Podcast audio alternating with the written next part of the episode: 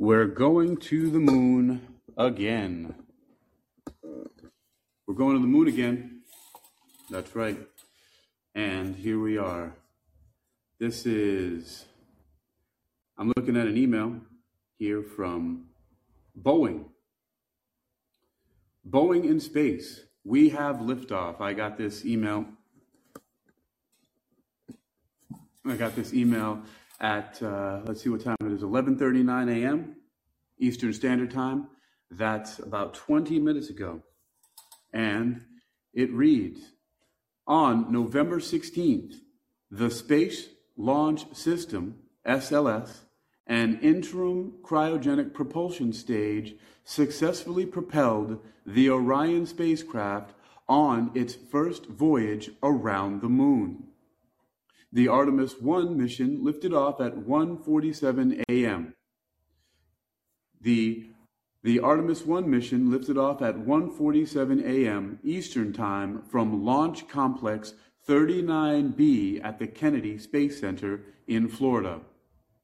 Eight and a half minutes into flight, the Boeing built core stage completed its mission and separated from the Boeing United Launch Alliance made upper stage. Launch Alliance made upper stage. The SLS core stage demonstrated several important functions, including fueling both tanks, actuating the hydraulic system, igniting the engines, running thrust vector control programs in flight, depleting the fuel tanks, shuttling down the engines, and conducting successful separation and disposal maneuvers. Through Artemis missions, NASA will land the first woman and the first person of color on the moon, paving the way for a long term lunar presence and serving as a stepping stone to send astronauts to Mars. To learn more about the tech and team behind the SLS visit, the SLS, visit our Artemis 1 mission website.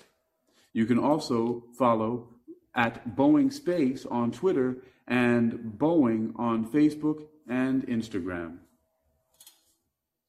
We're going to the moon again, says NASA. This briefing here comes to you from World Reading Club, technical news reading presented by yours truly, Hakeem Ali Bokus Alexander, here on Callin, social podcasting app. Once again, learn for more, learn more for yourself through the Artemis mission. Uh, you can find more about that at nasa.gov forward slash Artemis program. That's nasa.gov forward slash A R T E M I S P R O G R A M. NASA.gov forward slash Artemis program.